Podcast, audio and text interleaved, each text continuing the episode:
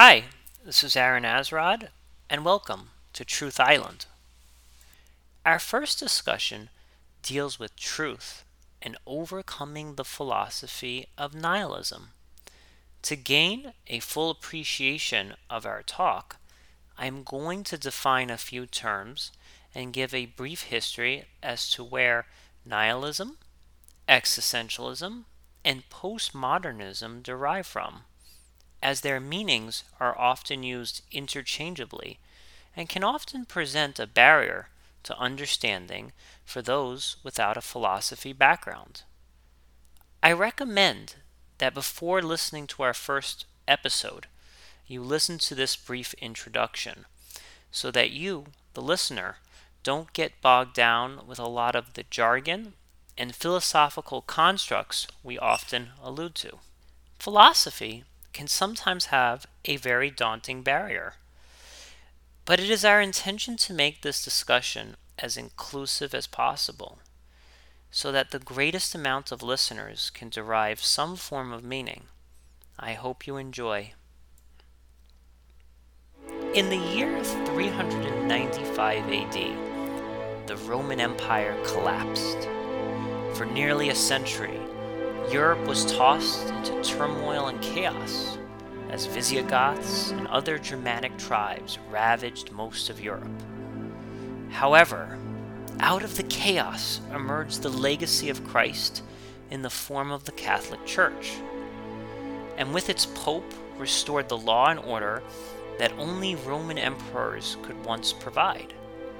Throughout the Middle Ages, the Catholic Church remained the final authority not just moral behavior, but everything scientific as well, with individual sin being branded a cause for the Black Plague, or the promotion of the geocentric theory, which stated the Earth was the center of the universe, despite Galileo proving otherwise.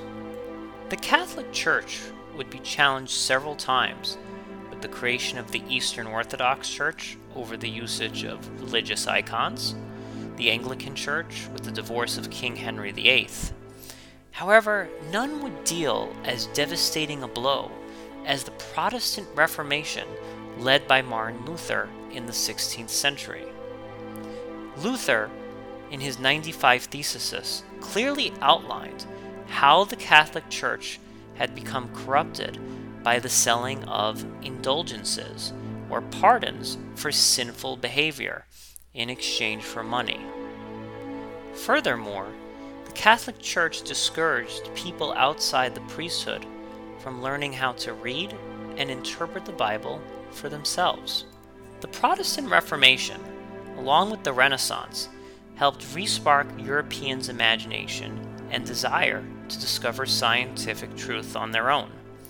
Most notably, scientists such as Francis Bacon would go on to create our modern scientific method, which allowed ordinary people to come up with hypotheses and experiment.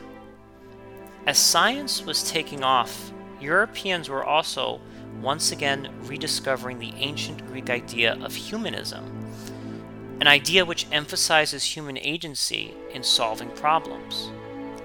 This thinking would extend all the way to the 17th century, during the Age of Enlightenment, in which governments began to more closely resemble democratic Greek city states rather than oppressive monarchs who ruled by divine right, or the idea that God appoints who should be ruler of a particular area. The Enlightenment would see the birth of the United States and lead to the removal of oppressive monarchs all over Europe. Into the 19th century, however, conflict was beginning to emerge between science and religion once more, but this time in a much more revolutionary way. Ideas such as evolution, which were influenced by the ideas of Charles Darwin, and the discovery of the remains of Australopithecus and Homo neanderthal would show that human beings were not the only uniquely intelligent creatures that once inhabited the Earth. Carbon dating would also go on to prove that humans had been roaming the Earth for over 200,000 years, in direct contrast to the Bible, which stated that humans had only been created 6,000 years ago.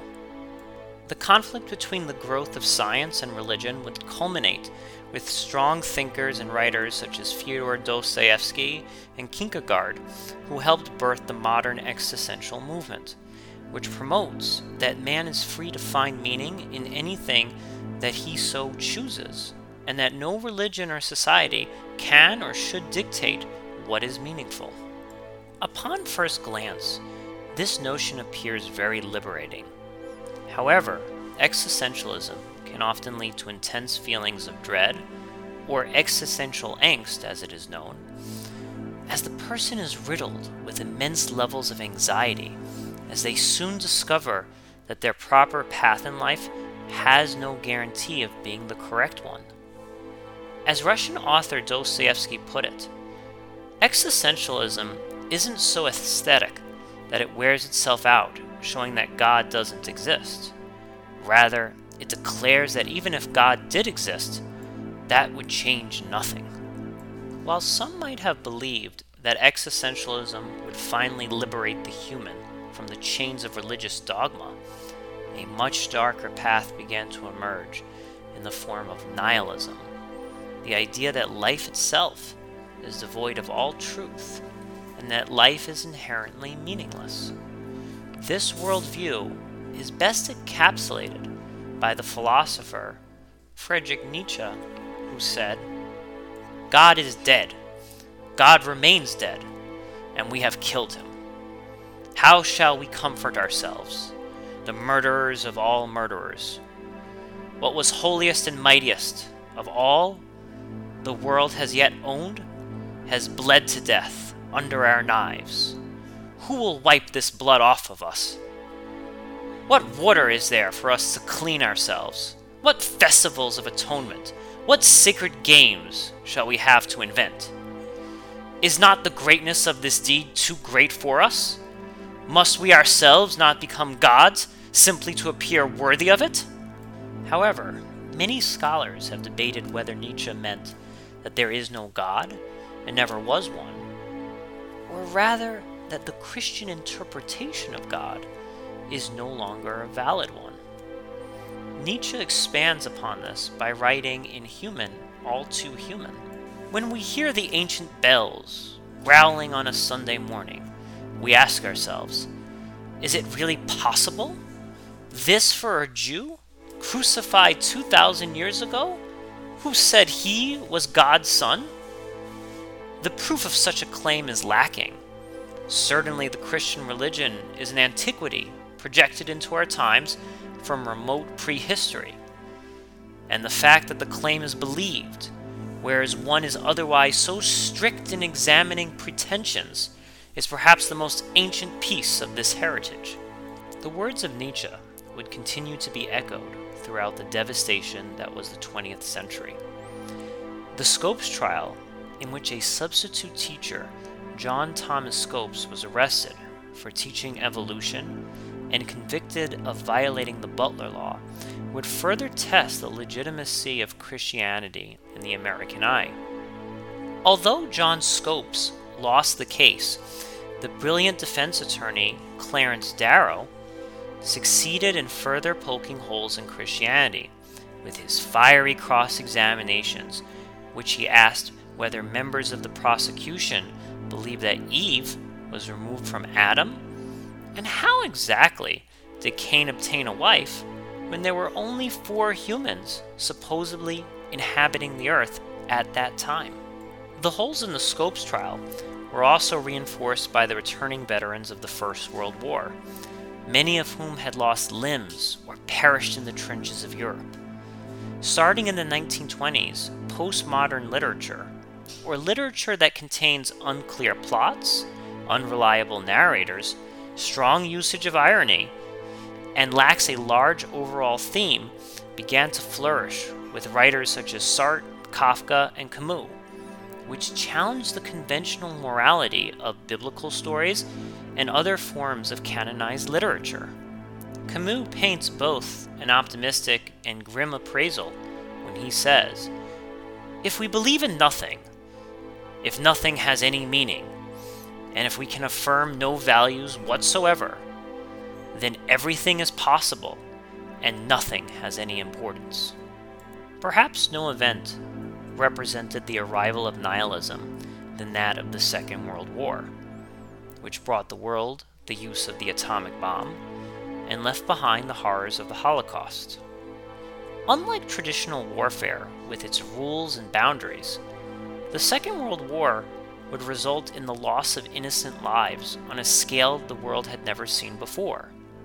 For those that survived, the belief in a just and wise God remained too unbearable, leading them to either plunge knee deep into nihilism or find refuge on the shores in the great isms of the 20th century, landing either in the Marxist inspired communist controlled East or the Adam Smith capitalist controlled democracies of the West.